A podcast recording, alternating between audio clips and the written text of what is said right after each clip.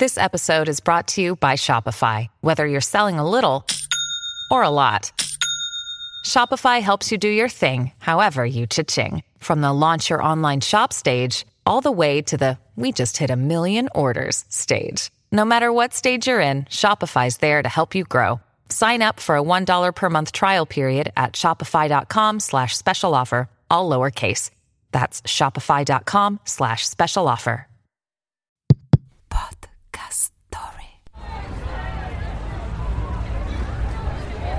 Ci sono storie d'amore troppo grandi per rimanere nell'ombra. Storie reali di personaggi leggendari, legati indissolubilmente a persone del loro stesso sesso. Per scoprirle, bisogna abbandonare ogni pregiudizio e lasciarsi guidare dall'immaginazione. Questo è The Other Side, dove l'amore non ha limiti e la fantasia non conosce confini. for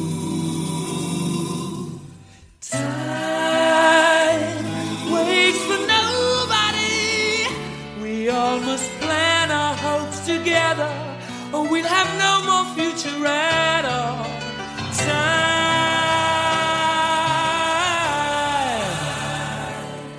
waits for nobody. Il tempo non aspetta nessuno. Dobbiamo unire insieme le nostre speranze o non ci sarà alcun futuro. Il tempo non aspetta nessuno.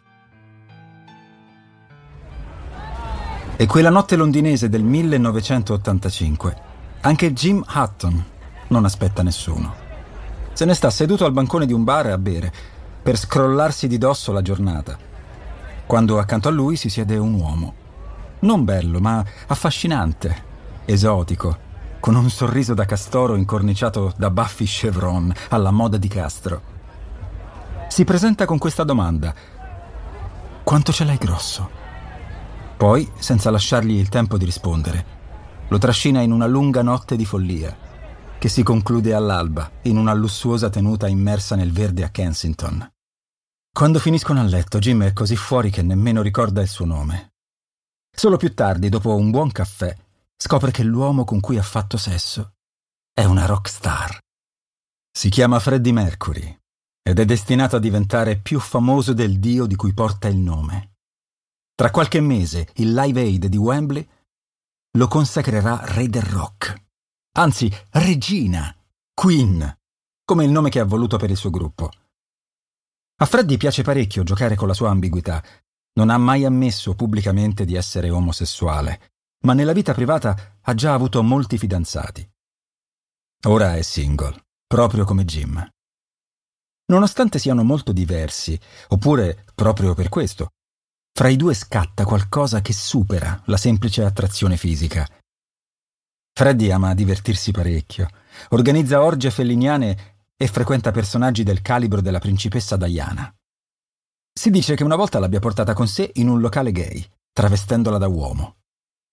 Jim invece è più tranquillo e decisamente più modesto. È il settimo di dieci figli di una famiglia irlandese, destinato al seminario ma poi allontanato a causa di una relazione clandestina. Fa il parrucchiere e detesta stare al centro dell'attenzione. La sua riservatezza, unita alla ritrosia di Freddy a parlare della vita privata, tiene la loro relazione a lungo lontano dai riflettori.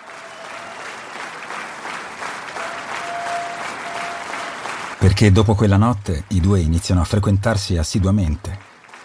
Un giorno, forse più per fantasia erotica che necessità, Freddy assume Jim come giardiniere. Iniziano a vivere insieme e le abitudini del cantante cambiano drasticamente. Niente più follie, solo sana vita familiare. La sera Freddy si sdraia sul divano accanto a Jim e gli massaggia i piedi come una moglie devota la stessa che ha interpretato nel video di I Want to Break Free. E in cambio Jim gli perdona qualche scappatella, perché tanto sa che la farfalla, alla fine, torna sempre da lui. Del resto come potrebbe controllarlo? Freddy gira il mondo per registrare dischi e incendiare stadi stracolmi di gente. I suoi successi nascono dal suo straordinario talento nell'attraversare tutti i generi musicali, dal rock alla lirica, accompagnato a performance che sono puri concentrati di energia, spettacolo e sensualità. I suoi continui cambi di look diventano icone globali, eppure quando torna a Londra, Freddy torna a essere quel pantofolaio innamorato perdutamente di Jim. Sembrano una felice coppia sposata. Non lo saranno mai. Ci vorranno quasi 30 anni prima che nel Regno Unito venga legalizzato il matrimonio omosessuale. E Freddy tutto questo tempo non ce l'ha. Nel 1987 Freddy si accorge che sulla sua spalla sono comparse delle strane macchie marroni. Le analisi rivelano un tumore. Ma non è questa la notizia peggiore, perché quel cancro è solo il sintomo di un'altra malattia, ancora poco conosciuta, che si chiama HIV e che nel giro di poco evolve in un male ben peggiore, per cui non è stata ancora trovata alcuna cura. L'AIDS, l'AIDS. Nonostante l'HIV si trasmetta per via sessuale, Jim non è stato contagiato e non ha nessuna intenzione di lasciarlo. Insieme a Mary, migliore amica ed ex fidanzata di Freddy, gli rimane accanto, aiutandolo a portare avanti i suoi molti impegni. Perché Freddy non vuole mollare. Lo spettacolo deve andare avanti. La malattia viene tenuta nascosta, ma Freddy, col passare del tempo, inizia a manifestarne i terribili sintomi. Dimagrisce vistosamente e le energie con cui per anni ha calcato i palchi di mezzo mondo diventano un lontano ricordo. Possiamo solo immaginare l'angoscia che Jim deve aver provato rendendosi conto che presto avrebbe perso l'uomo della sua vita. E se questo l'avesse portato a compiere una follia, a realizzare qualcosa di irrealizzabile, con il solo scopo di unire indissolubilmente la sua anima a quella di Freddy. Un freddo mattino di novembre del 1991, Freddy è nel letto, ridotto all'ombra di se stesso. Quando Jim entra nella stanza non riesce nemmeno a sollevare la testa per guardarlo. La polmonite se lo sta portando via Jim gli va accanto e gli dice Sei pronto? Freddy non capisce. Quando Jim lo solleva dal materasso emette un piccolo lamento, ma si lascia trasportare fino alla macchina. L'autista li conduce al porto, dove li sta aspettando una nave. Dove andiamo? mormora Freddy. Jim sorride misterioso e senza rispondere lo porta a bordo. Lo sistema su una sedia a sdraio e dà al comandante l'ordine di partire. Per due ore l'imbarcazione percorre il Tamigi fino a sboccare in mare aperto. Si ferma solo quando calano le prime ombre della sera. Ci siamo, dice il capitano. Siamo fuori dalle acque territoriali.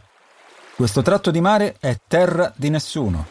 Allora Jim si inginocchia, tira fuori di tasca due anelli dorati, identici, e ne porge uno a Freddy. Signor Mercury, mi vuoi sposare? Freddy trattiene a stento la commozione. Era convinto di essere lui, il più matto fra i due, e invece... Allora per non piangere, si mette a ridere. Hai portato anche un prete? Jim, serissimo, scuote la testa. Ci basta il comandante della nave. Qui è lui la legge.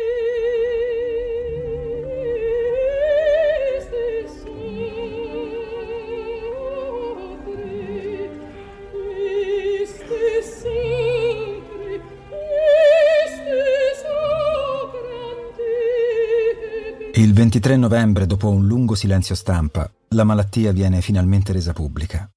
Ma il mondo non fa nemmeno in tempo a riprendersi dallo shock che, il giorno seguente, Freddy parte per il paradiso delle star. Nessuno, a parte Jim, Mary e pochi altri, avrà il privilegio di dargli un ultimo saluto. Ma gli uomini incaricati di prepararlo per il funerale noteranno sul dito indice di Freddy un anello dorato, in tutto e per tutto simile a quello che porta il suo giardiniere. Così si conclude la tragica storia d'amore fra Freddy e Jim, amici per la pelle, amanti indivisibili, omosessuali.